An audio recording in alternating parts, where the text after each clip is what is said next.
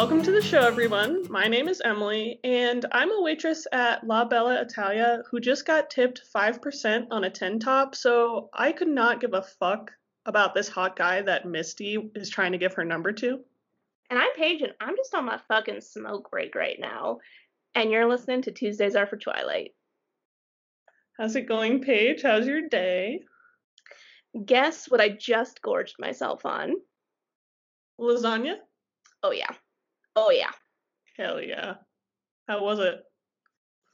Look, I'm not going to say that it um, exceeded my expectations, but I think I've almost eaten half of it, and I made it like two days ago. You've outdone yourself this time. It was really good. The last one I made, because I don't know what you guys think about lasagna, but my favorite part is the ricotta cheese. That is, I love the mozzarella, I love the ricotta. That's the part that I enjoy the most. So I always try to do that part the best. And last time, I think I just overdid it. I made it almost too rich. So it was like every piece, it was almost like a chore to eat. It was really hard to get through. So I toned it back a little this time and it came out great. It was extra saucy, which I'm actually really loving. So I love that for you. I was just telling Paige before we got on air that I made a new recipe tonight and it was fucking delicious. Let me know if you want it. I'll send you the link, listeners. Um, it was pasta with broccoli and Italian sausage and olive oil and crushed red pepper and garlic, and it was fucking good. anything with garlic, I'm pro. It yeah, I saw this meme today that was like a person stirring. It was like a witch stirring a pot in the middle, and then the two people on the sides they had the same caption, but it was like my roommate smell saying this smells so good, and then the person in the middle was just um like stirring onion and garlic. Yeah, luckily I um I lucked out with the roommate situation because Millie loves onion and garlic, I would say more than I do, and I I am renowned. People call me the onion slut. That's just what I am. I love onions. It's they're so good. So just having a roommate who stands and also loves the stench, I love that. Don't say the word stench. I hate it. Um, here's a, here's a little offer I want to make to the listeners that are patrons. Listen up. This is for you. What would you say to attending a live video of Paige and I where I just get absolutely fucking sloshed after work? I'm allowed to get sloshed too. absolutely. I'm pro this idea. Of course you are allowed to. I really my biggest concern is me because I'm stressed about work, but I definitely want you to imbibe as well. I love that. I I'm pro this idea or even we get slosh and cook something together. That might be fun.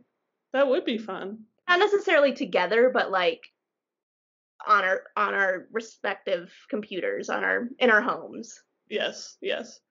Um, I always laugh when like our group of friends gets together, um, because and I was just telling my mom this the other day because um, one of our friends is vegetarian, Paige is gluten free, I'm dairy free, and one of our other friends has been vegan. Um, I don't know if she's still doing that right now, but anyways, when we're all together, it's like, what can we eat? This fucking celery?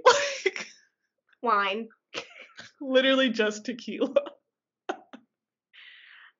I mean, I like like bell peppers. I think that fits all of those.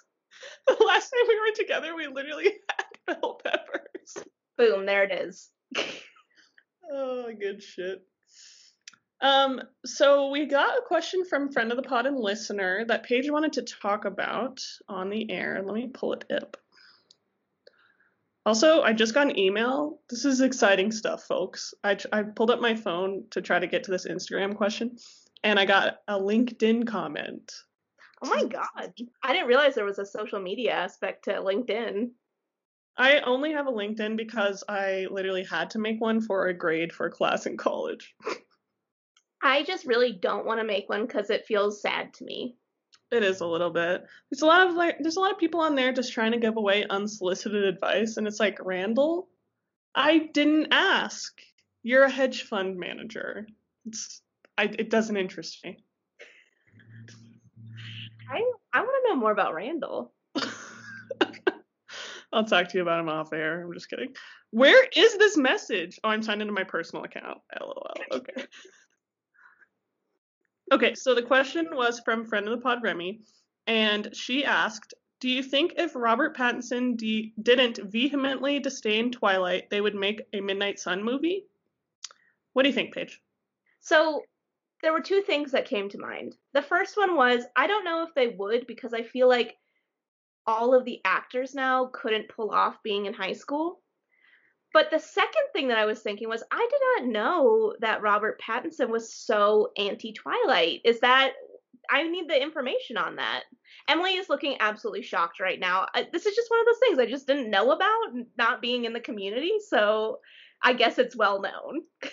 You're about to hate me because I'm about to send you so many fucking videos of him from literal press junkets promoting these movies in multiple countries, just absolutely shitting on them and talking about how fucking terrible they are.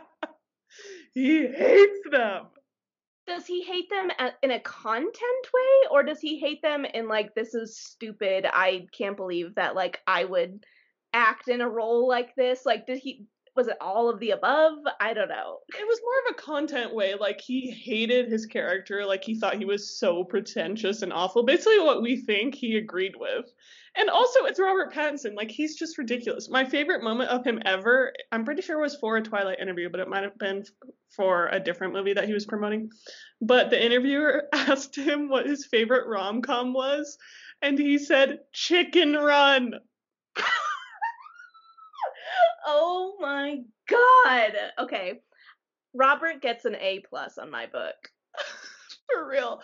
Also, there is this other interview that is definitely from Twilight because um, the interviewer asks him who like his favorite co-star was or like who was his like best one to hang out with, and he says he like thinks about it for like a really long time, and then says like something about a face mask that he wore on set.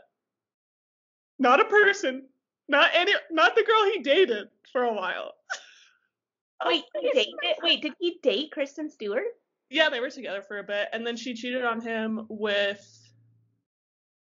Um, I think he was like a producer. You know that movie Sleeping Beauty that she was in, or was it what's it called Sleeping Beauty or Beast or Beastly? Beastly. Wh- Who was she? Snow White?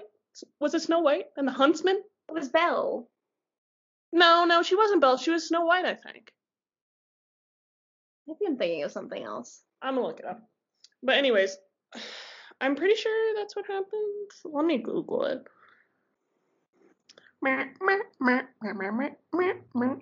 I tried to type Robert Pattinson and I typed Rupert. Rupert Sanders, Snow White and the Huntsman. My brain I'm- now. I'm just dumb. Yeah, it's okay. You're not dumb. Um, yeah, so she cheated on him with oh, I guess he was a director of that movie. Um, so I think that's why they broke up. I mean, it was I'm sure it was a contributing factor. But yes, they were together for a while. Hmm, interesting. What is your take on the question? Do you think that they would make a Midnight Sun movie? I here's the thing. I think Summit or whoever owns them now, I guess Lionsgate is probably who owns them now, would absolutely 100% want to and probably has already tried, but because they want that coin, but again, I don't think it would work cuz they they would have to recast cuz the first movie that they would be basically remaking in a sense came out 13 years ago. Like That's a whole ass middle schooler ago. Yeah.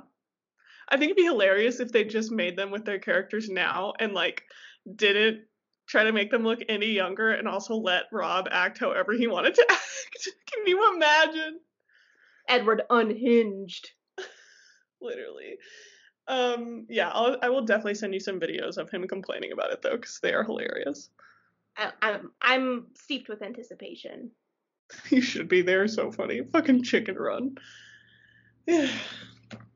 well, this week we read chapter 9, Port Angeles. So, what did you think of this chapter Paige? So I really liked that the scary part wasn't super long. Like the bulk of this chapter was more so after the fact. I was pro that.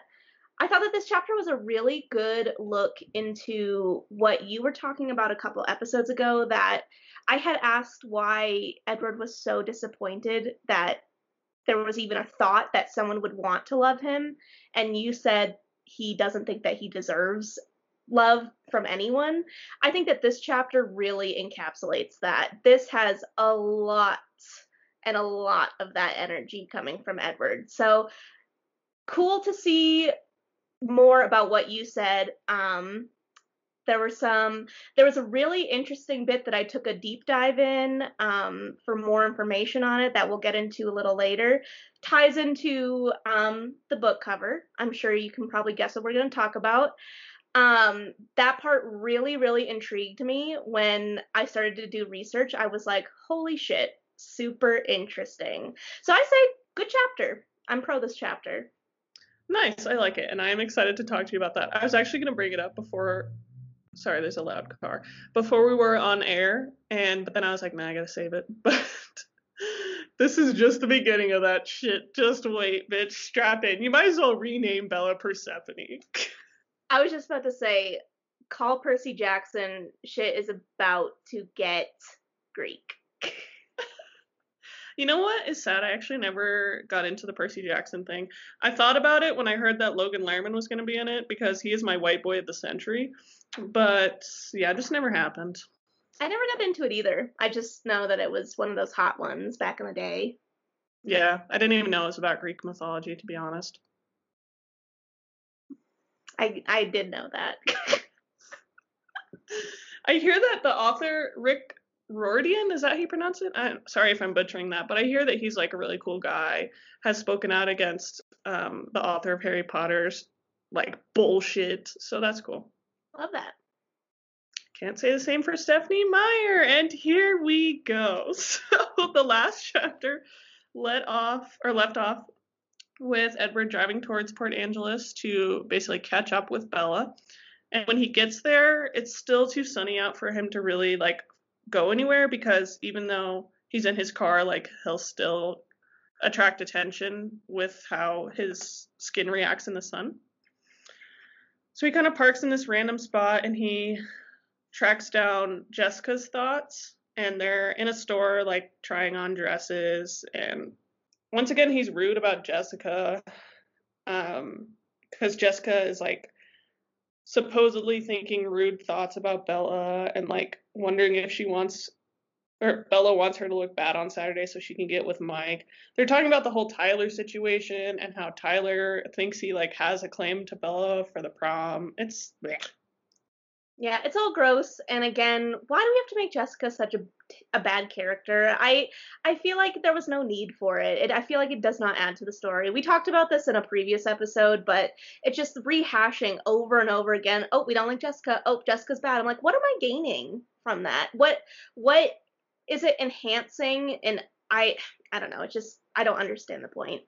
Yeah, me neither. And I've said this before too, but I really like the direction that they took with that in the movies. Like even this scene, like um, Anna Kendrick playing Jessica is like having so much fun, and they're just like bopping around, you know, being fun. So way better in the movie, I will say.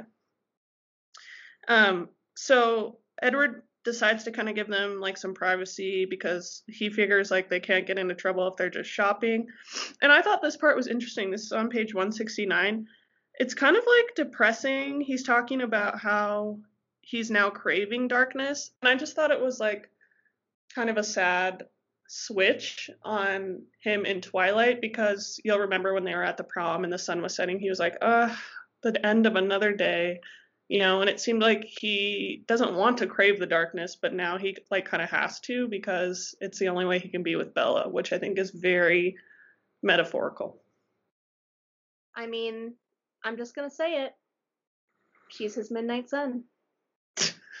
I really wanted you to say, I don't care that you broke your elbow. No. um, yeah, I agree with that though. So he's waiting, he's waiting, and then he kind of zones back in and realizes that Bella is no longer with Jessica and Angela. And he's kind of like panicking already before he ever knows that she is in danger. And he's like, okay, so he starts to drive around looking for her, but he can't really go anywhere because he like obviously can't be seen. He goes to the bookstore that Jessica thought Bella had gone to and like manages to find a shady spot to like get out and see if she had gone in, but he can tell by her scent that she hadn't gone in. So he still has to wait because it's so sunny. And I just feel like this does a really this scene does a really good job of like building the tension. Like I felt like my heartbeat was like raising with every like little sentence. And I it just adds to the dramatic irony of it because you as a reader know what's going on right now. You know the fear. I I don't know if Bella knows at specifically this point that she's necessarily in danger, but at this point she's lost. And like you know not only she's lost right now, but something bad is about to happen. So not only is Edward stressed out, but you're also stressed out because you know what is literally about to happen. Yeah. It'd be interesting if there was someone out there who had never read Twilight and like read this first for whatever reason. I wonder how their perspectives on like the different characters would change. It's interesting. Like I feel like we were just talking about like I feel like they would naturally hate Jessica right away, which if you had just read Twilight, you wouldn't hate Jessica. I feel like it's just little things like that, you know. Yeah. If there's anybody out there listening to this podcast for some random reason, let me know. I want to talk. Okay, so um, finally, Edward catches a sight of Bella's face, and he's relieved for a second. Well, in someone's mind, and he's relieved for a second until he realizes whose thoughts he's reading. So, this character that we don't get the name of in Twilight, his name is Lonnie. What did you think about this whole situation? This character?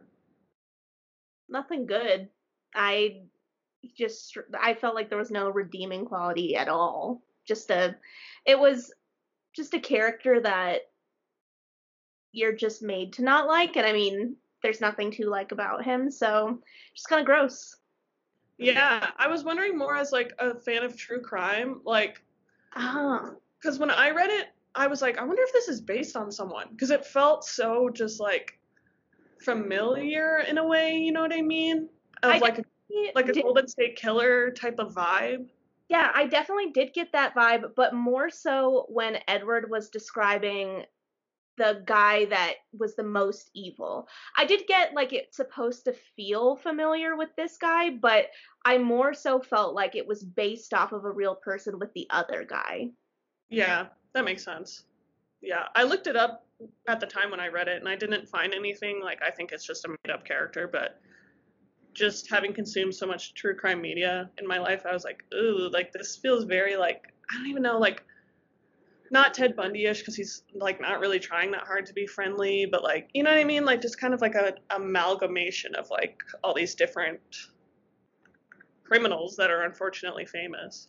Yeah, and a lot of those guys, their residence was on the West Coast, so it's not outlandish to think that it could be based off someone over there. Right. Right, exactly.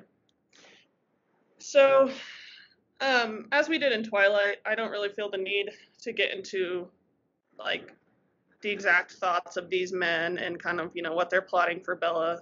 Um, I think we all kind of understand what's happening with it. I did want to point out though on the bottom of page 172 Edward makes a comment. He says the minds around him, meaning the other guys that are with him, were not the cesspool that his was. They were all slightly intoxicated, not one of them realizing how far the man they called Lonnie planned to go with this. They were blindly following Lonnie's lead. He'd promised them a little fun. I my note was like, that's still a cesspool.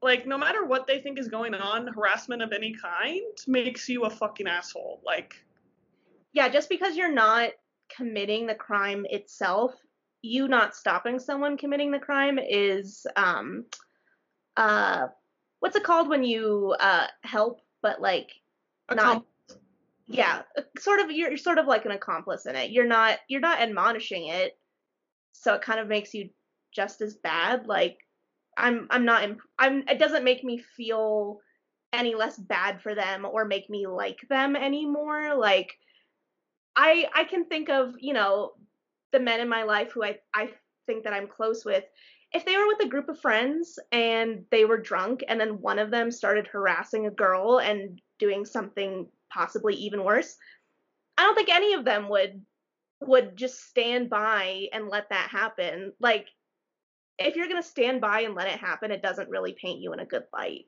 Yeah, I agree with that. But and not to like totally derail this conversation, I think more often than not we're just like obviously this is very extreme situation, so that's not really what I'm talking about, but like I feel like as women and sometimes our our male friends like are just conditioned to ignore it and I don't really like that about society. And the reason I bring this up is because a while back, um, friend of the pod Remy and I were out with a, a friend from high school who was male.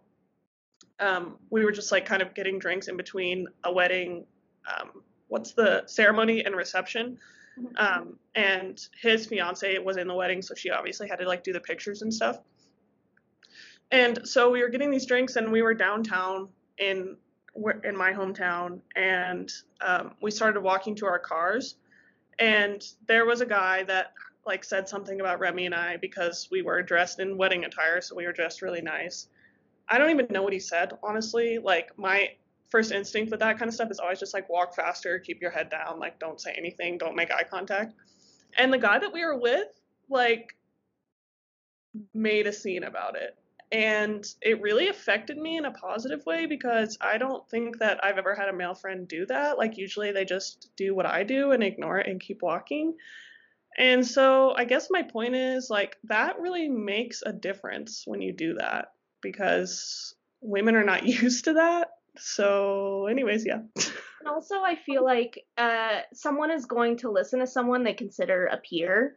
I, you know, if if someone is harassing a certain person and a group of individuals who is the same as the person they're harassing starts standing up for that person, I don't think that the harasser is going to really listen to it or take heed of that. If someone the harasser considers an equal starts to to berate them and say you're doing the wrong thing and you need to stop that, I feel like that's going to have way more of an impact and that's going to hit at a nerve that someone else might not hit. Yeah, definitely. That's a really good point. I guess my point is just like, you know, if you're in a position where it's okay and safe for you to stand up for people, you should do it because it makes a difference. And obviously, I know like that's not always possible or safe, especially for us women to do. But anyway.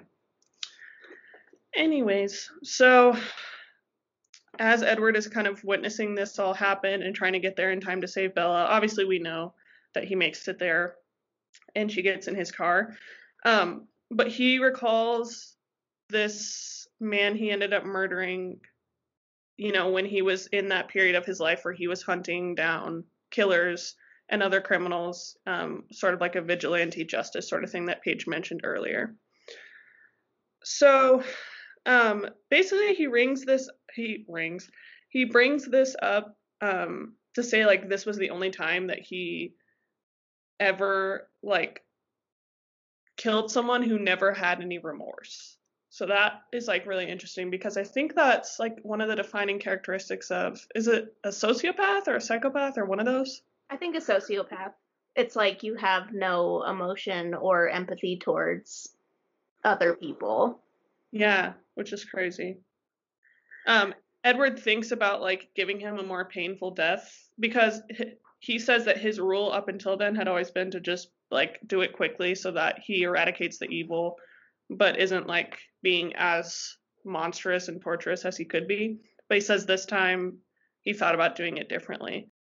And the reason that he's thinking about all this is he's like this is the second time that he's thinking about doing it differently because he's so enraged at this man's intentions towards Bella, who he obviously like his whole world surrounds. I think in this chapter, doesn't he say the only girl in the world? It's possible. I think he does. I think like, you know, when he's debating internally with himself about like, do I go back and kill them or do I go with her? And um I think there's something where he says like I wanted to go back, but the only girl girl in the world was or like needed me or something like that. Mm-hmm. So it's really affected him, obviously, which makes sense. Yes.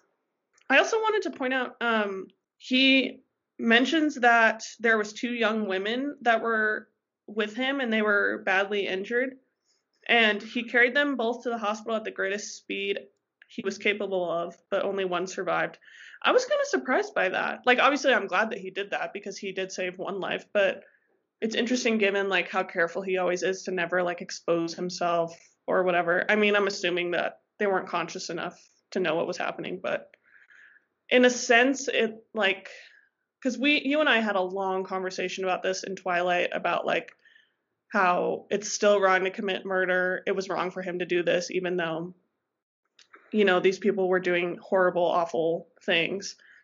Um not saying that this cancels that out but it does like add another layer of it that he was actively trying to like save potential victims Yeah, I I mean if you think about it, like you said they were hurt and obviously one of them was so hurt that she didn't survive.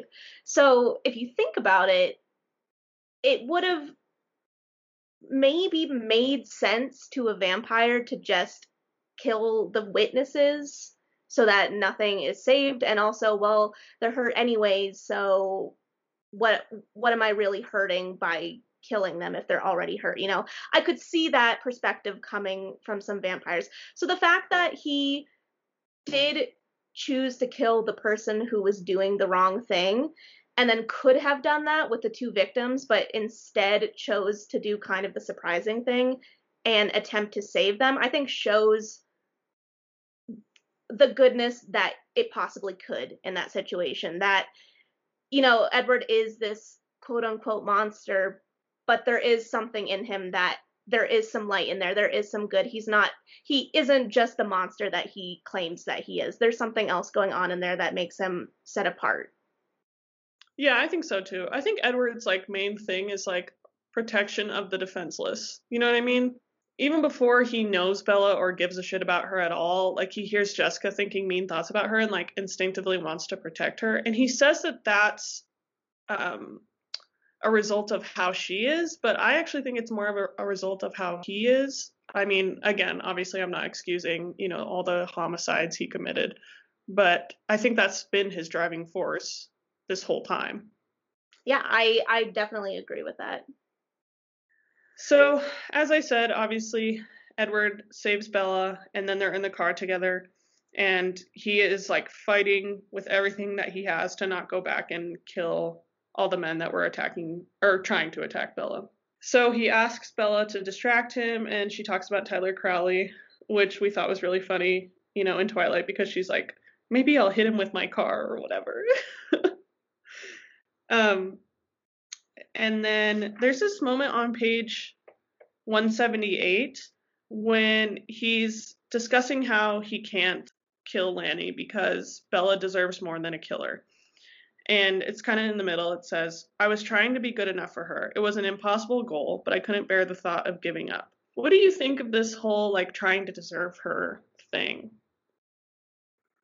I mean, I I like I like that he's trying to fight the instincts that he I don't even know if they would I would necess- necessarily call them instincts, but kind of what he's known is this vigilante justice sort of a thing of killing people he thinks deserves to be killed.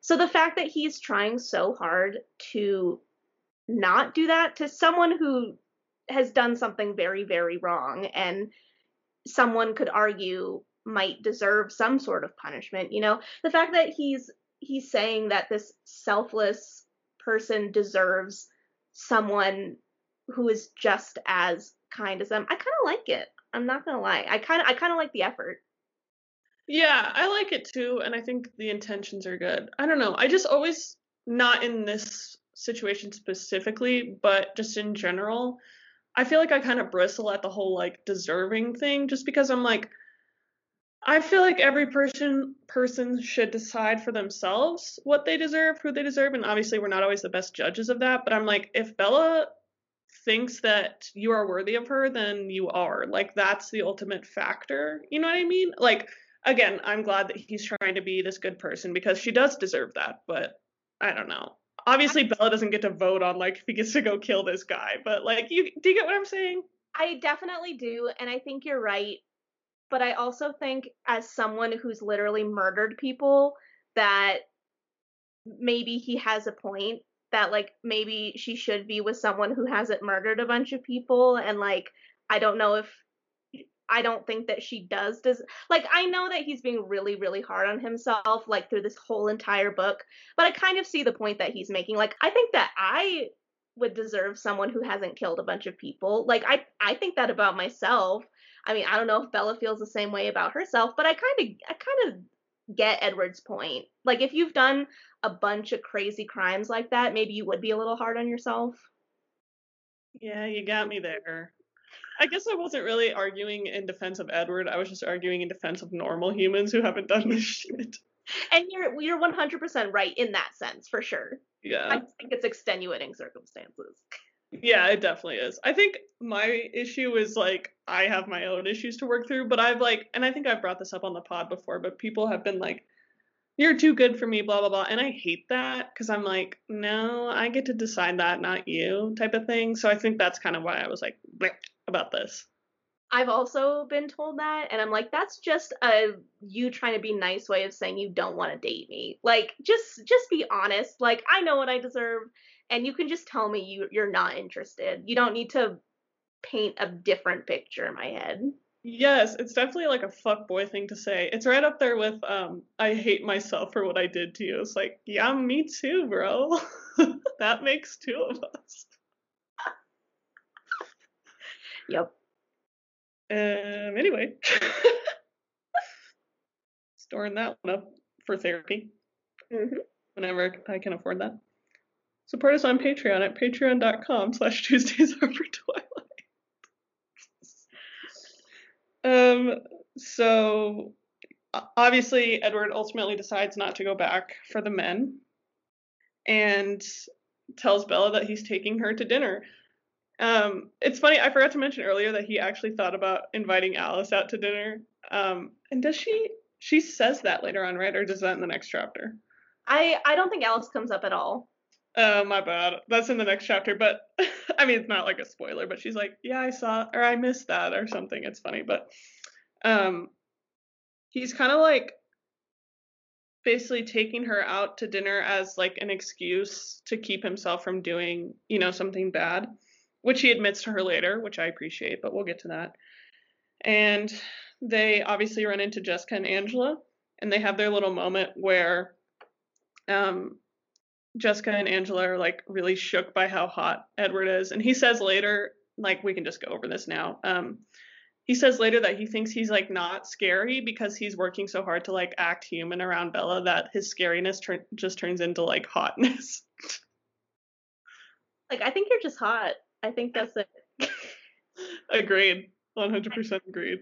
I mean, I see a sinewy, pale guy with a turtleneck. I mean, what can I do but swoon? I hate when you say sinewy. It makes me think of like a drumstick. I don't know why, but it does. And it's not appetizing. Sinewy to me, it, I I think of muscular, but I also think of otters for some reason. what? Okay. Like sleek, but also strong. Interesting. um, I'm so dead. It kills me that when um Edward offers to be nice, like that, like to join the girls for dinner, even though he knows that they've already eaten, and Jessica says, sure, like she's down to eat a second dinner. I ride for this girl. I would 100% do the same thing. Like a second dinner, and I feel like at that point, I might assume that Edward Cullen would pay for it. I don't know. I think I think the school knows that his family is rich. Yep. So I think I could formulate in my head I could get a free dinner out of this. It's like, oh, I wasn't I you know, I think I'm gonna take this, I'm gonna box it up and bring it home, you know, just have it later. Like you could finesse yourself a second dinner that way. You could, and you know what? I'd probably eat both of them with my appetite. I mean, I I would eat them both. I don't know if I could eat them both in one sitting, but I definitely would take the leftovers home and have them later. yeah, yeah. How funny would it be too? Because Edward knows that she's already eaten, and he's just like silently judging her, but he doesn't want to be an asshole. And then when she goes back into the restaurant, they're like, "Oh, weren't you just?" And she's like, "Shut the fuck up! Shut the fuck up!" I like I like that Jessica in this this head canon thinks that she's getting away with it too. Like two dinners, like no one knows, but Edward's like, I know. that reminds me. Um, in college, our soccer team obviously had like a budget that was used for um, like our travel and our food um, so that we didn't have to buy our own meals when we were traveling we did like um, contribute like money at the beginning of the season that helped pay for our equipment so that it balanced out eventually but anyway. So one time after a game we went to panera bread and don't get me wrong i love panera bread. The flavors are impeccable. However the portion sizes, especially for you pay, although that wasn't an issue in this situation, but the portion sizes are not cutting it. Especially back then when I was like my metal my metabolism was like running through the roof and I was fucking hungry all the fucking time. So you know their you pick two thing?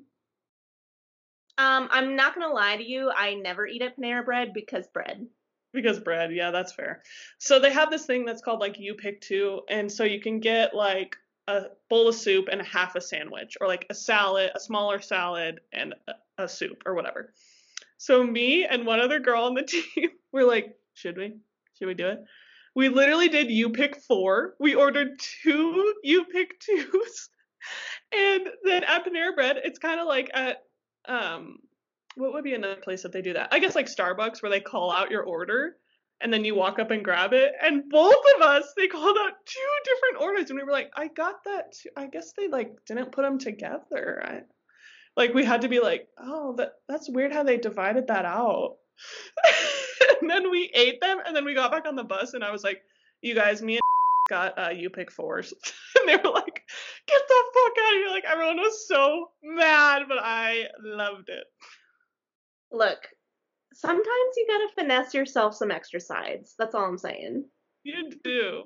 You do. And you know what? They should always do a you pick four. I'm just saying. Yeah. I th- the more variation the better. The more food the better. I swear to god, their mac and cheese is so good, but they give you like seven noodles. Tina just opened my door. I it literally scared the crap out of me. I'm so sorry. the face that Paige had just now was like, she was witnessing an exorcism. I thought I was witnessing like the end of my life. Like I thought I was witnessing someone breaking in and about to kill me. At least we'd have it on the pod for content.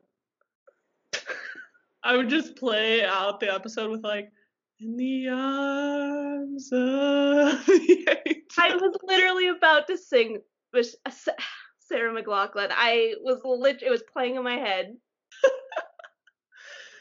God. I would make a cool PowerPoint for your funeral. Oh, I love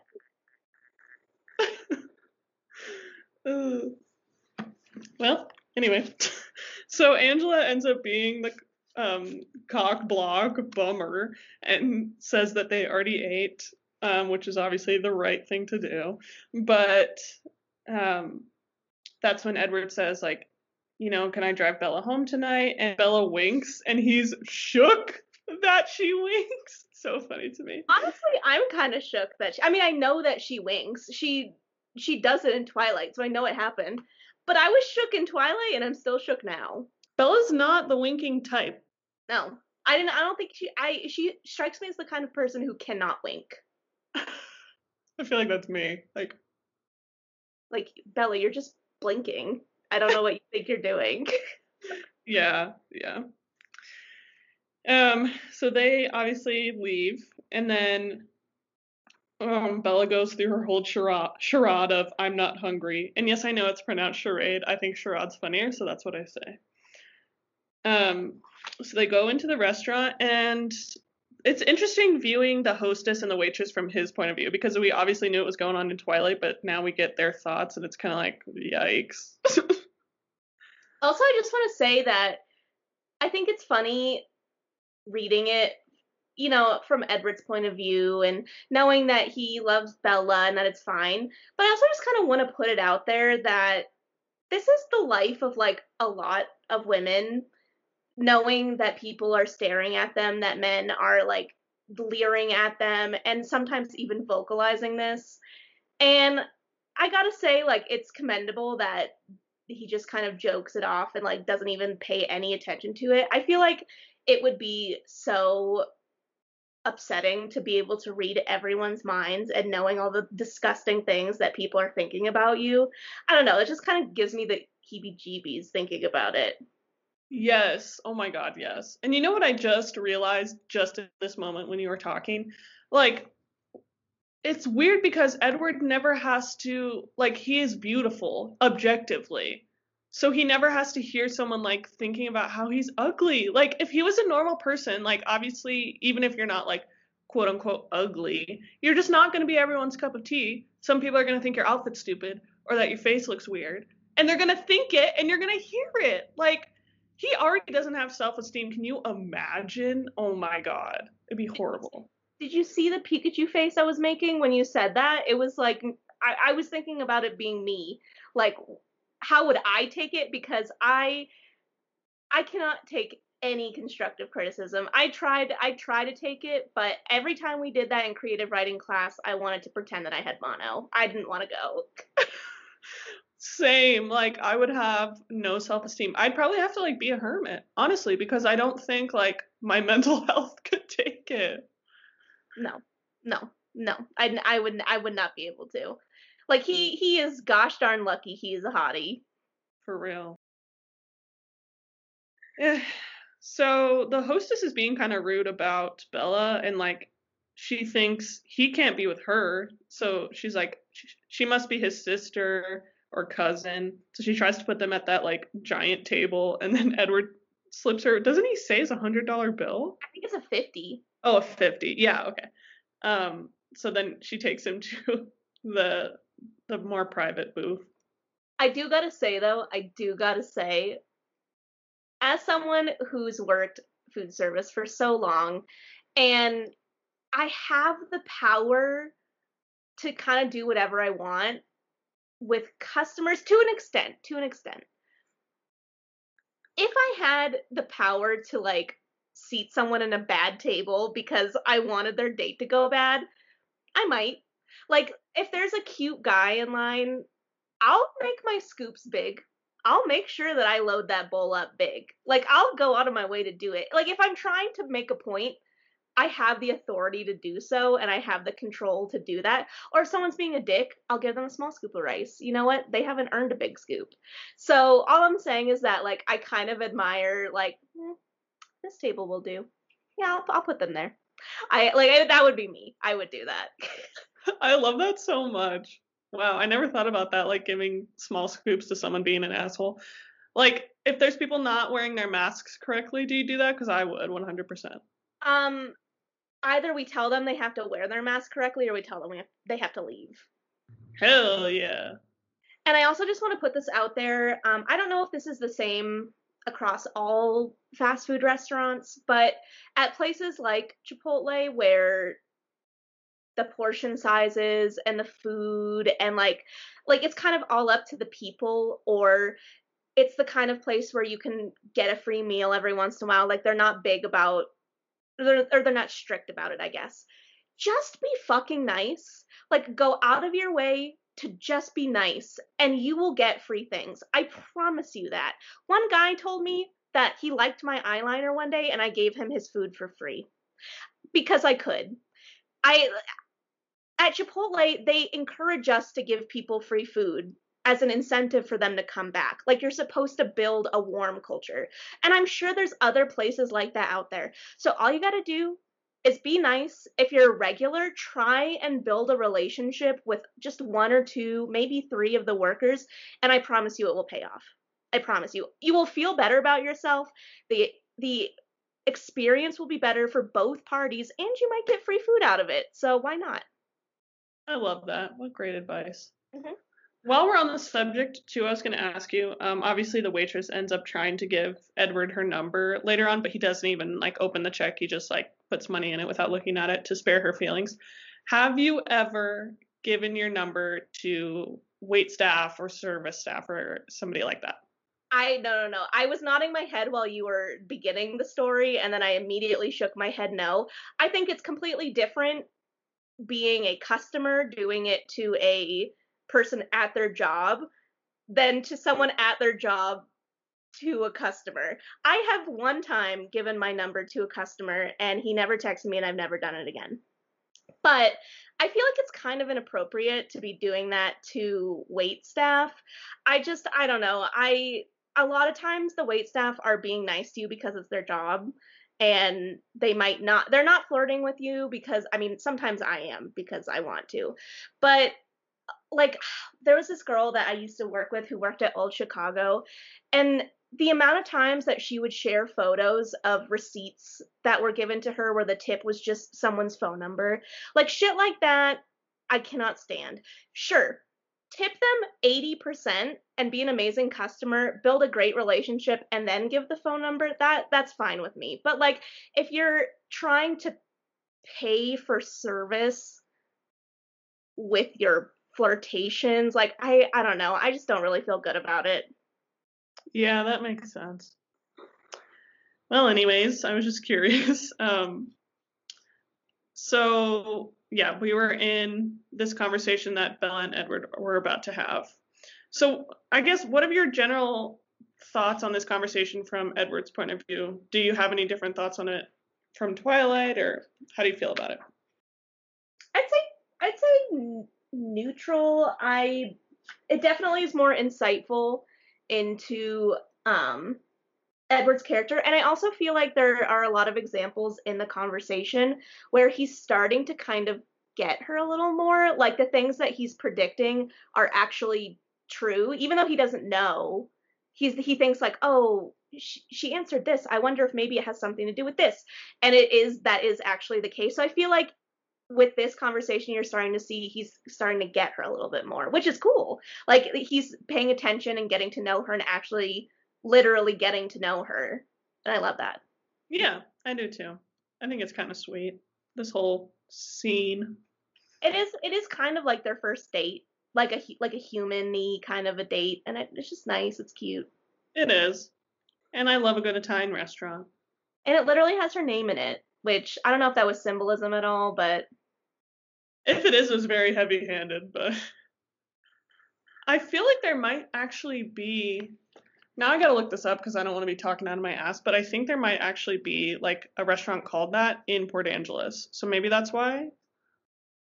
It's definitely true. Uh, or not, not that I know that that's definitely true, but I've been listening to the Office Ladies podcast a lot this past month, and um, they they talk about like flyers that you can see in the background of scenes that say like, oh, Cecil's Diner and it has a phone number and there actually is a Cecil's diner in Scranton, Pennsylvania and that is their phone number like like it wouldn't surprise me if something like that was actually true in the yeah. book. Yeah. Um yeah, it looks like it is real in Port Angeles. Yeah. So that's probably why she called it that. So Does not have... too oh. not too heavy-handed, so that's good. Does it have any reviews of their mushroom ravioli? You know, I I'll have to look into that. It has good reviews on TripAdvisor. Four out of five stars on 692 reviews. Nice, not bad at all. Love that for them. If we ever go there, we gonna hit up La Bella Italia. You know, actually it's just called Bella Italia, so she added the law. But listen up, Bella Italia. Get your gluten-free pasta ready and your regular pasta ready, cause we coming and you get that machine that cranks out the Parmesan cheese. I know that Emily can't have some, unless, of course, she takes the Lactaid. But I'm that bitch who's like, I'll tell you when to stop.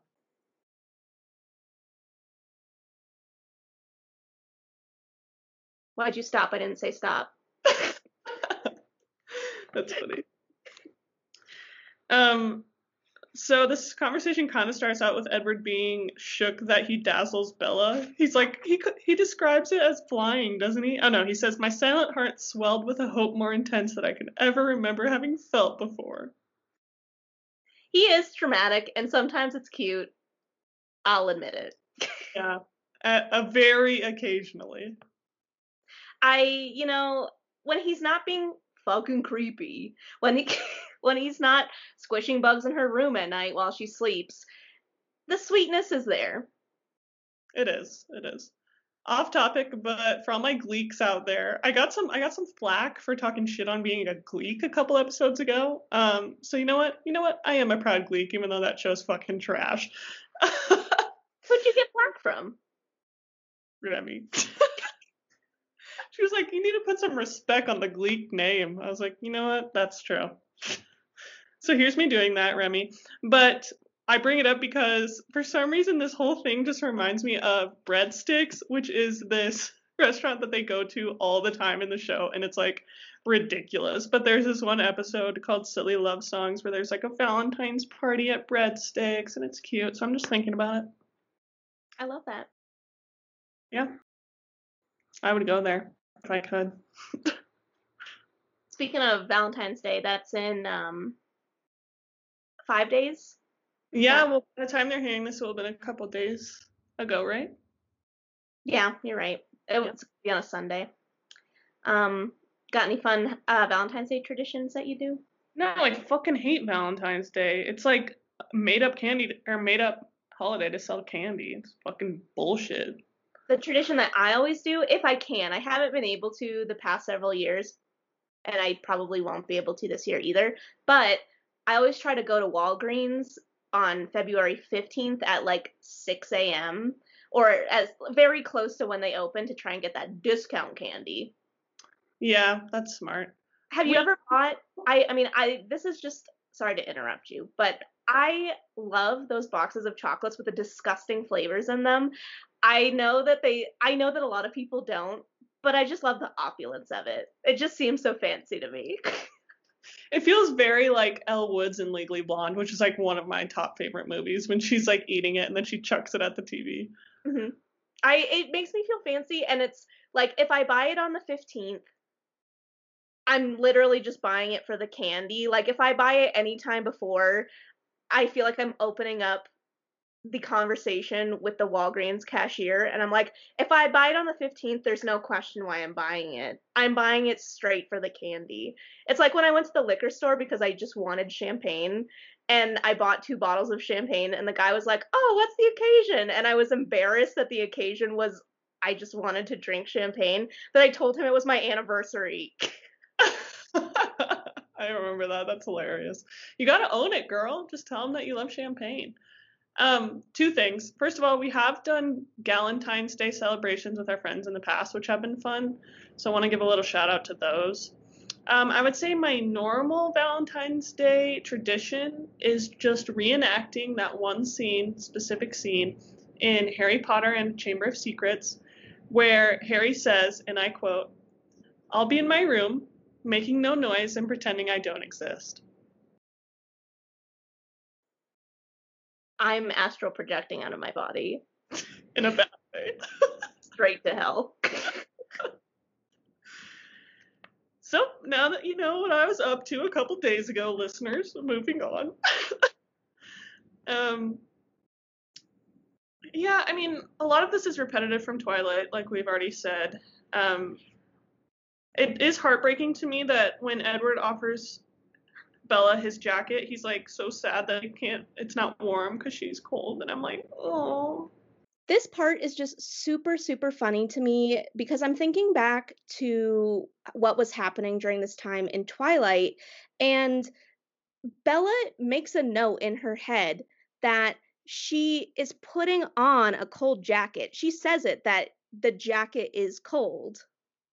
And the only thing that she wants to talk about is that it smells good and that she's like taking a bunch of secret sniffs, which aren't even fucking secret, as we can see in Midnight Sun. He clearly sees that she's doing it.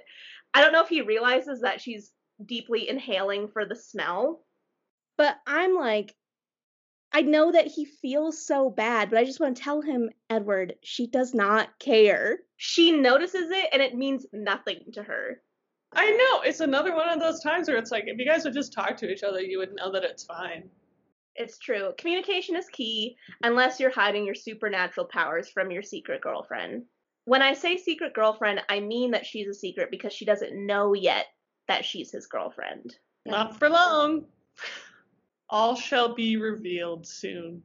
It's true. I kind of forgot that in the next chapter, that's like when kind of the truth comes out. Because again, I was thinking in the Twilight movie, it's kind of in the meadow scene when you get the full picture of everything.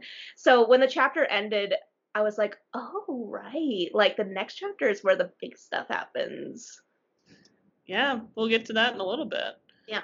Um, also, I want to say, if you guys are hearing feedback right now, I'm sorry. My heat has been running a lot. It's like really cold. And I heard this weekend they're like, I was reading the weather this morning and they were like, make sure your pipes are good to go because it's going to be fucking cold. So sorry about that if you hear that. so, um, Edward finds out that Bella has a new theory that she didn't come up with on her own about what he is. Um, but first, she has questions that she wants him to answer. And um, he's getting like really nervous about it because he's just like, what could she be thinking? Like, what could her theory be? But at the same time, he's like, well, she's here, so she probably doesn't know the truth because if she did, like, she wouldn't want to spend time with me. Um, so Bella's questions, they start off with um, asking him why he was in Port Angeles, and he refuses to respond.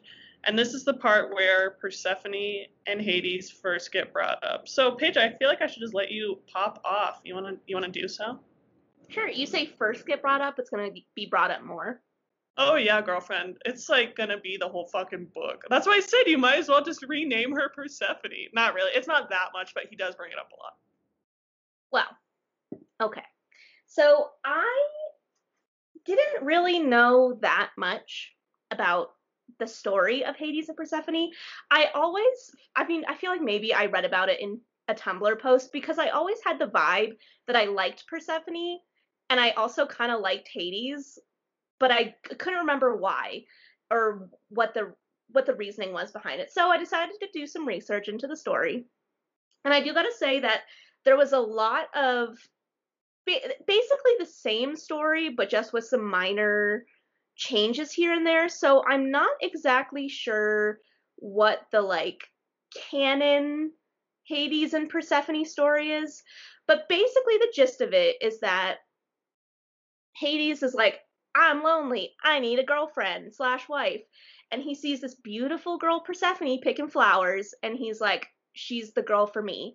And in some stories, it says that he got permission quote unquote, he got permission from Zeus, who is Persephone's father, to kidnap her, or he just did it. Either way, he kidnaps her. Which how do you how as a father you give someone permission to kidnap your daughter? I don't know.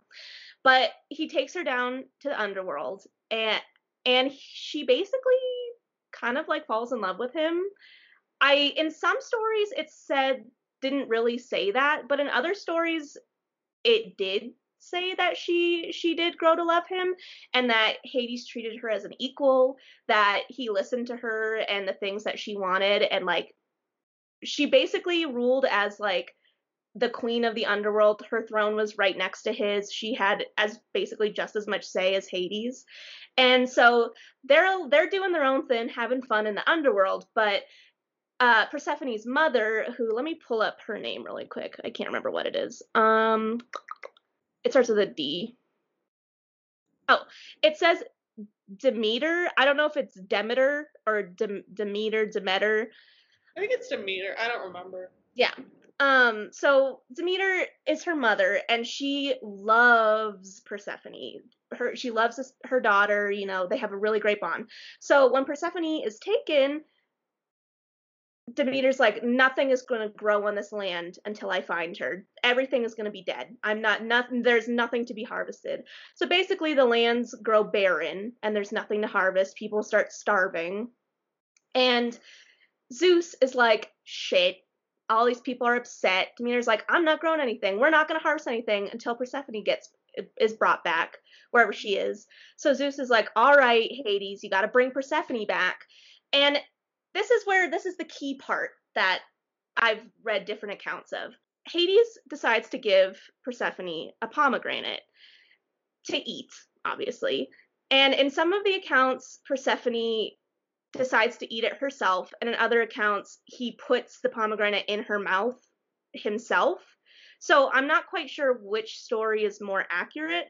I I kind of I've been leaning towards that she decides to eat it because the whole rule about the underworld is if you eat food from the underworld, you are basically doomed to be there forever.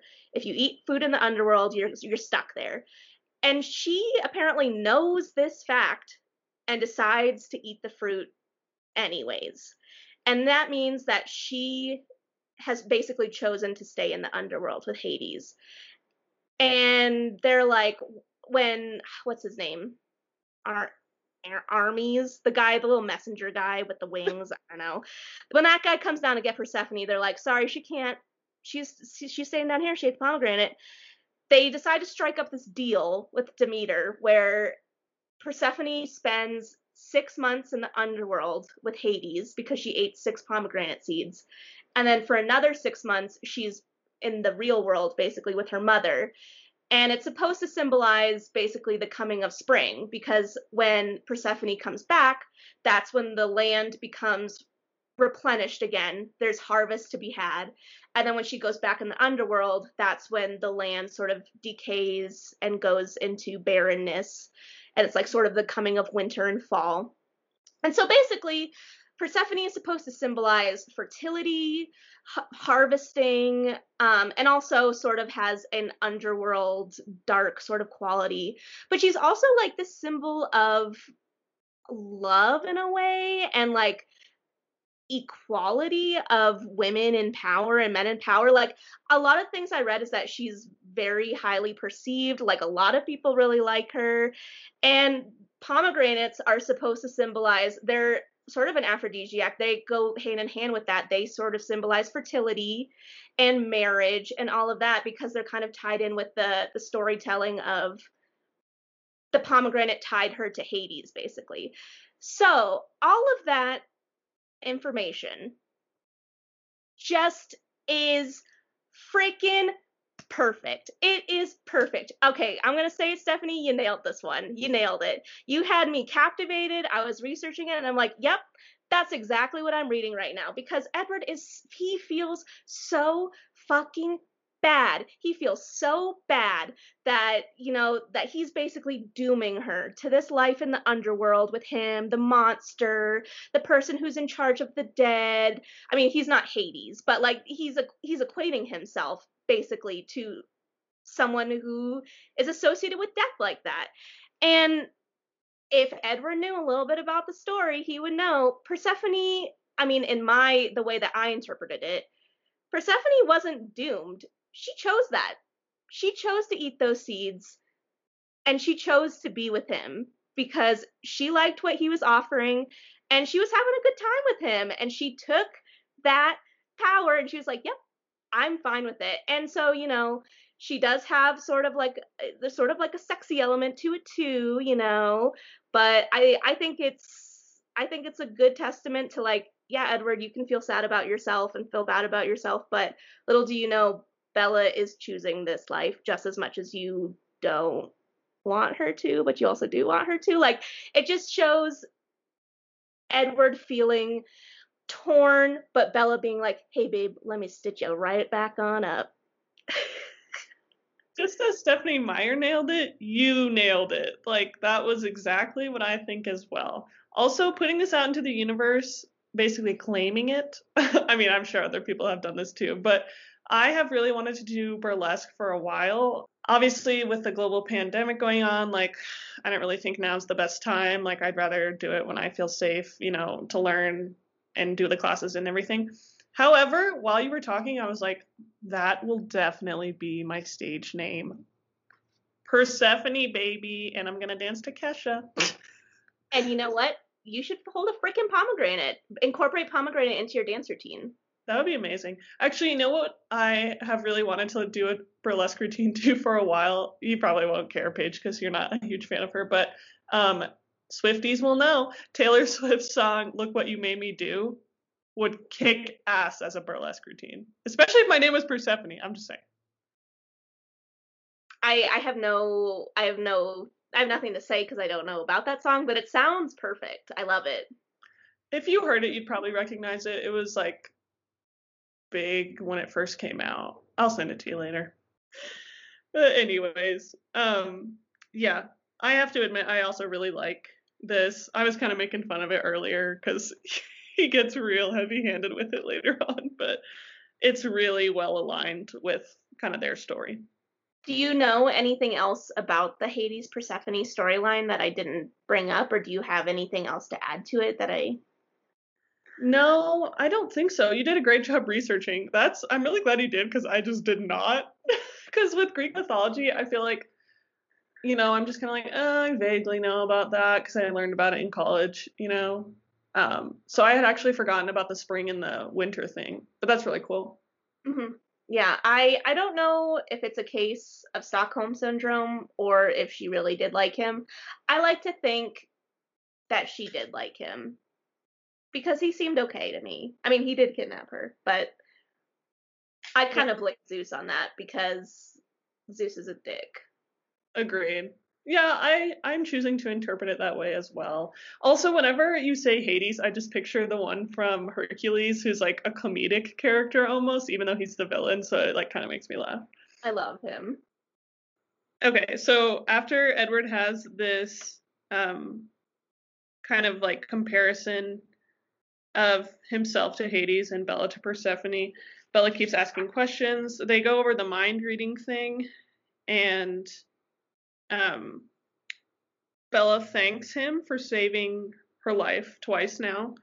Um, and she reaches out to touch his hand and he tries to like pull it away, which is probably like I'm honestly like really impressed with Bella that she kept going for it because I probably would have like felt really rejected and just like not done anything. But she still like grabs his hand and says thank you, which is kind of sweet. Yeah, it is sweet. It made me think because he describes the feeling of like even she's she doesn't even hold his hand. She just kind of like brushes against it, and the way that he describes it, it's such it's so cute and he loves it so much. It reminds me of the first time that I ever held my middle school boyfriend's hand. It like made my heart flutter. And like I was a child then. I can't even imagine going 113 years not holding a girl's hand and and it finally happening and i'm like oh my gosh. This is what all the taylor swift songs are about.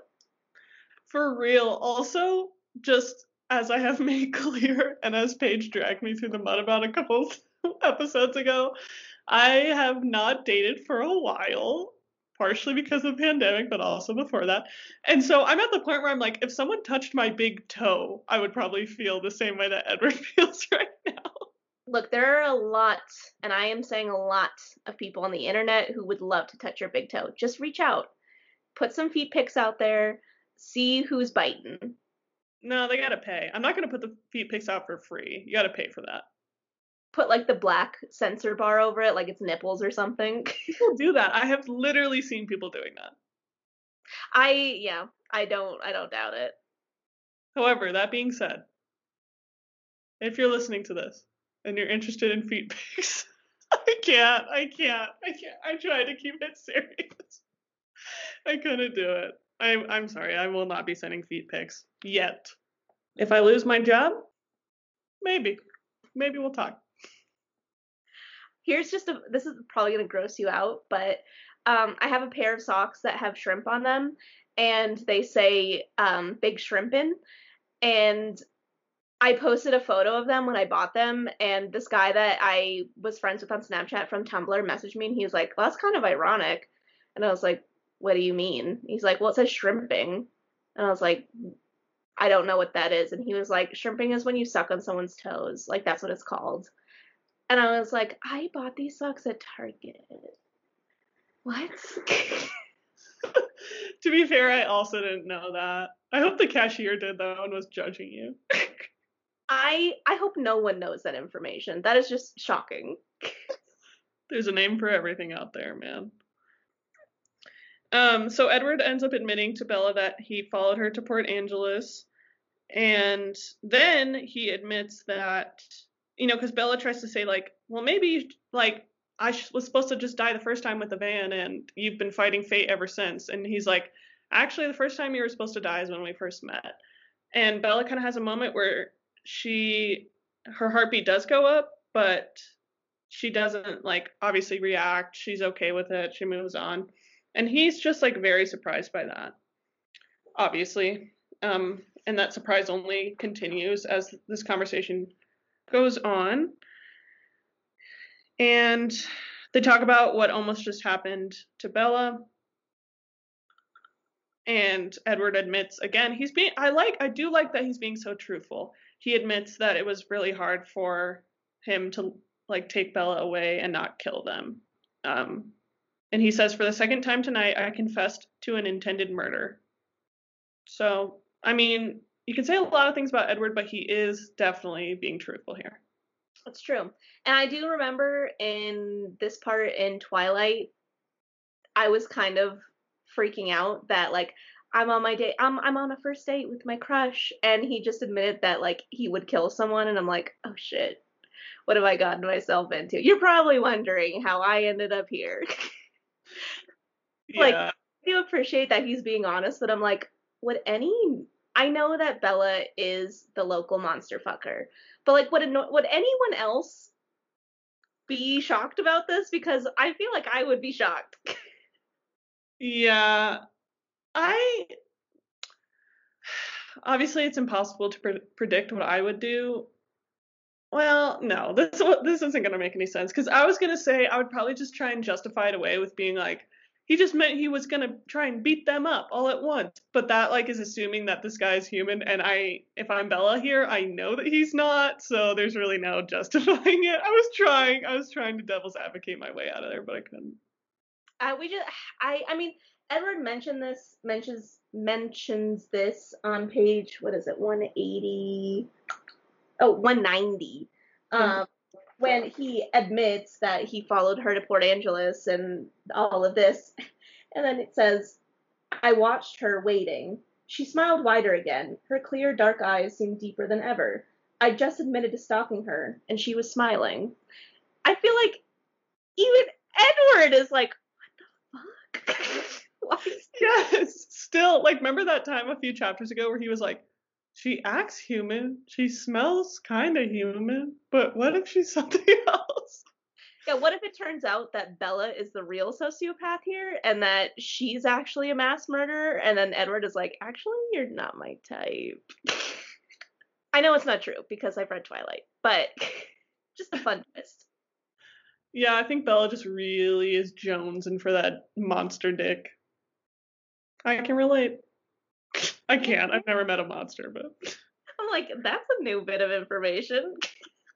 but if I had, although I have already made abundantly clear that I feel like I had a mini sexual awakening. Why am I even calling it mini? It was a real sexual awakening in well, it must have been like freshman or sophomore year of high school when Void Stiles was introduced as a villain on Teen Wolf.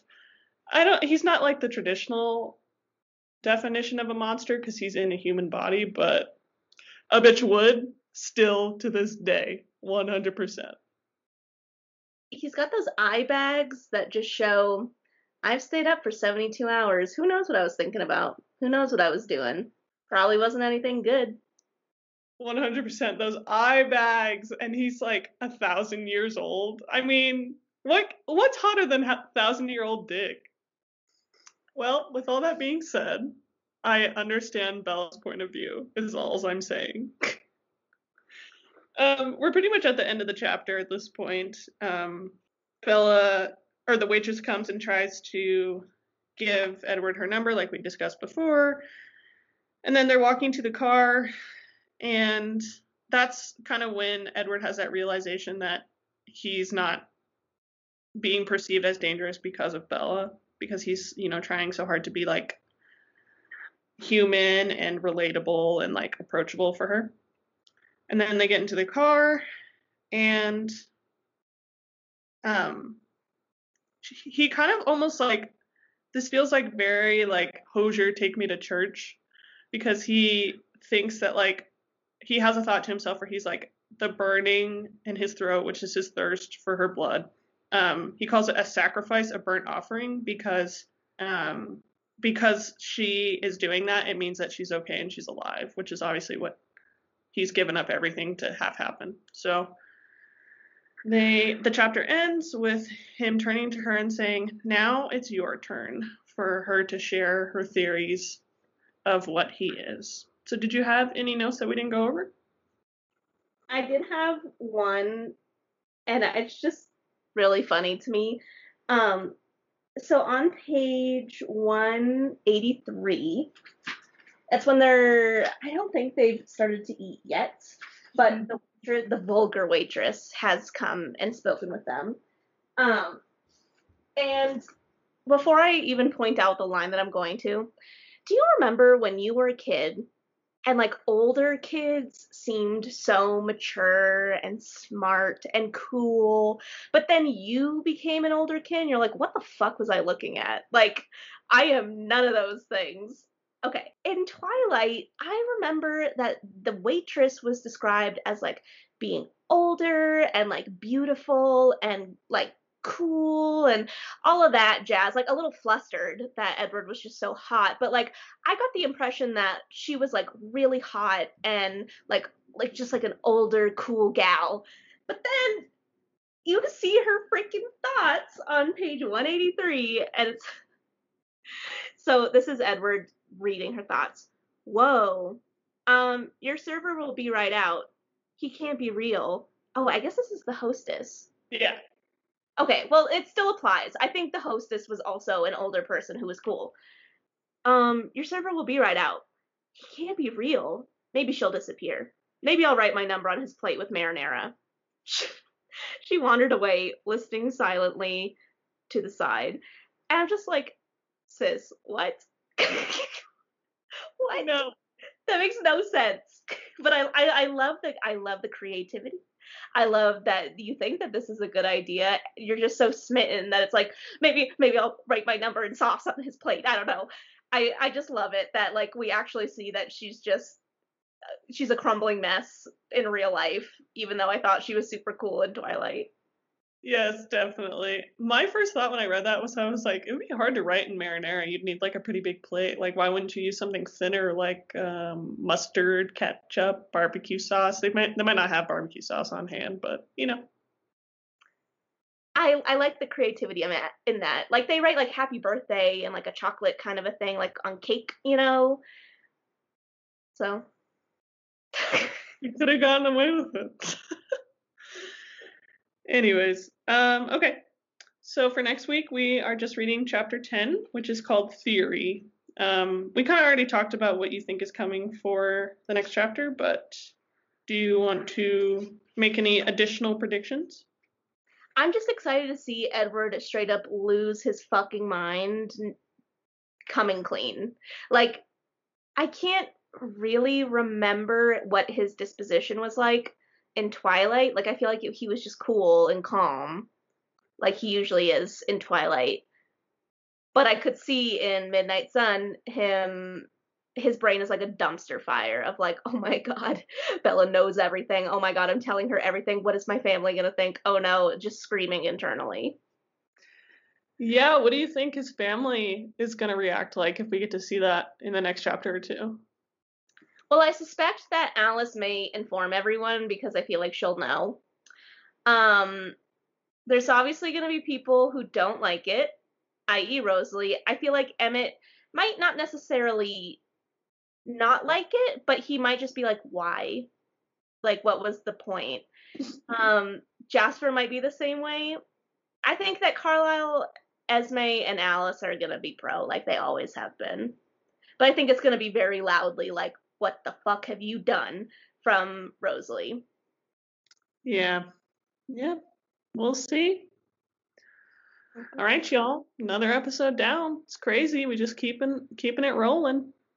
So you know the drill. We're on social media. Come follow us. Come hang out. Come chat. Come send us a DM. We love to hear from you.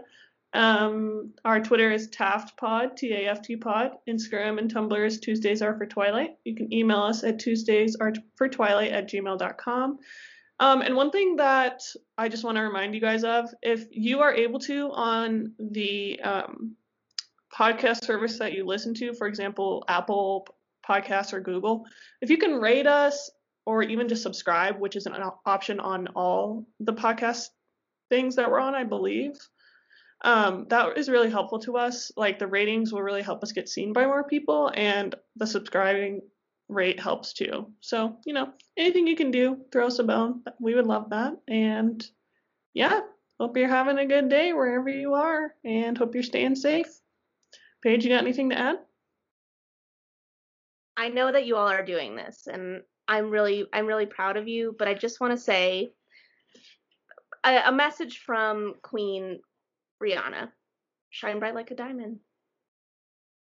We'll see you next week for chapter 10 of Midnight Sun. Bye guys. Bye.